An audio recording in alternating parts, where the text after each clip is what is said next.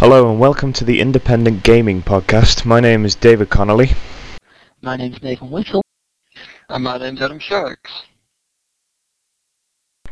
Okay, first of all, we're going to start talking about um, some of the older games developers.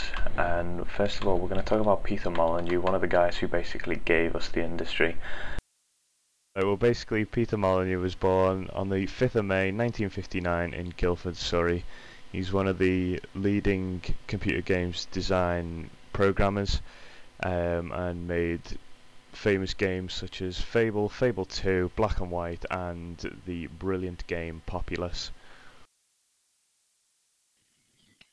Peter Molyneux, uh, games developer, created his first game, The Entrepreneur, which was a commercial failure.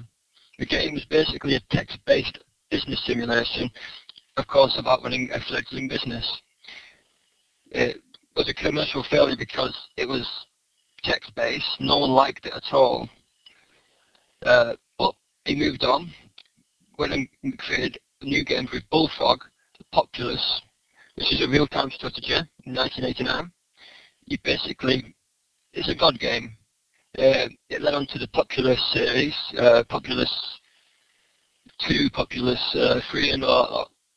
Uh, after that, he uh, moved into Lionhead Studios and was lead developer of Fable, or so it's left to be soon.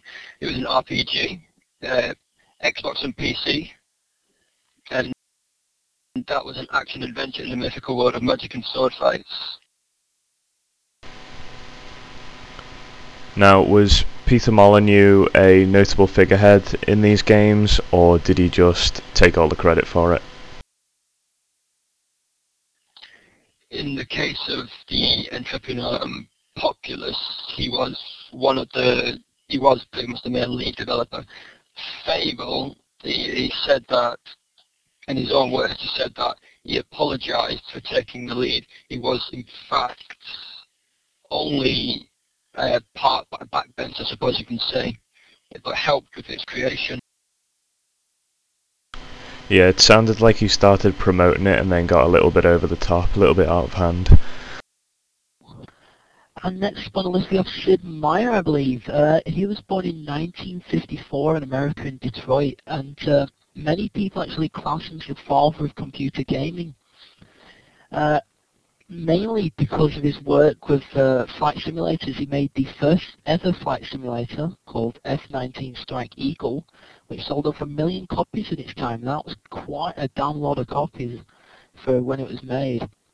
Uh, he then later went on to produce uh, F-19 Stealth Fighter by adding uh, an strategy element to that game, and this still remains a very popular title even today. Because of his work for, for the first flight sim, he was uh, given the Interactive Achievements Award. Uh, he's actually the second person to be given this after Shigeru Miyamoto of, of Nintendo. Now that we've talked a little bit about the smaller individual developers, uh, such as Peter Molyneux and Sid Meier, uh, we also have to talk a little bit about what made the game industry bigger, such as uh, the first gaming company, Atari Inc., which was founded in 1971 by Nolan Bushnell and Ted Dabney. Their first computer game was probably one of the most famous ever created, um, and is called Pong. I think everyone's pretty much played Pong at some point. okay, well the next game I'd like to talk about is the uh, the game called Braid, which is released on the Xbox Live Arcade in 2008. It was awarded the Innovation in Game Design Award at the Independent Games Festival in 2006. Hopefully, we can hear a little bit about a little bit more about the developer now. Have you got any more information on that, Nathan? Yeah, interestingly, uh, Braid is actually made by just one man. Uh, he did all the coding himself, originally in C++, and then started to look for somebody to release it for him. Uh, originally looked at the Wii but Nintendo came back to him and said that the game's actually too big to be released on WiiWare, uh, which he was uh, a little happy about. He said he was quite looking forward to having it on the Wii. Uh, he then looked at Sony, who just dismissed the game completely, and then uh, turned to Microsoft, who uh, said, "Yeah, go ahead, release on the Xbox Live Arcade." Things that they uh, that they give that they give to Xbox Live games. Well, there's like many different programming languages that people can use the game now. It's just up to them what they want to do. Isn't?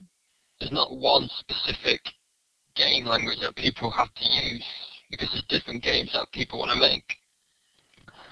So the games industry started out with uh, people like uh, Peter Molyneux, Jez San, and Sid Meier, people like that, and they really shot off the games industry. But I think now with the introduction of uh, newer indie developers, those guys are really the, the people who are going to bring the industry, you know, to the mainstream. I think you're totally right. The I think it's come full circle, and the independent gamers will definitely try to bring the uh, industry back on its feet. Anyway, I think that's enough from us. Um, my name's David Connolly, and I'm signing out. This is Nathan Whittle, and goodbye from me. And I'm Adam Sharks. Thanks for listening.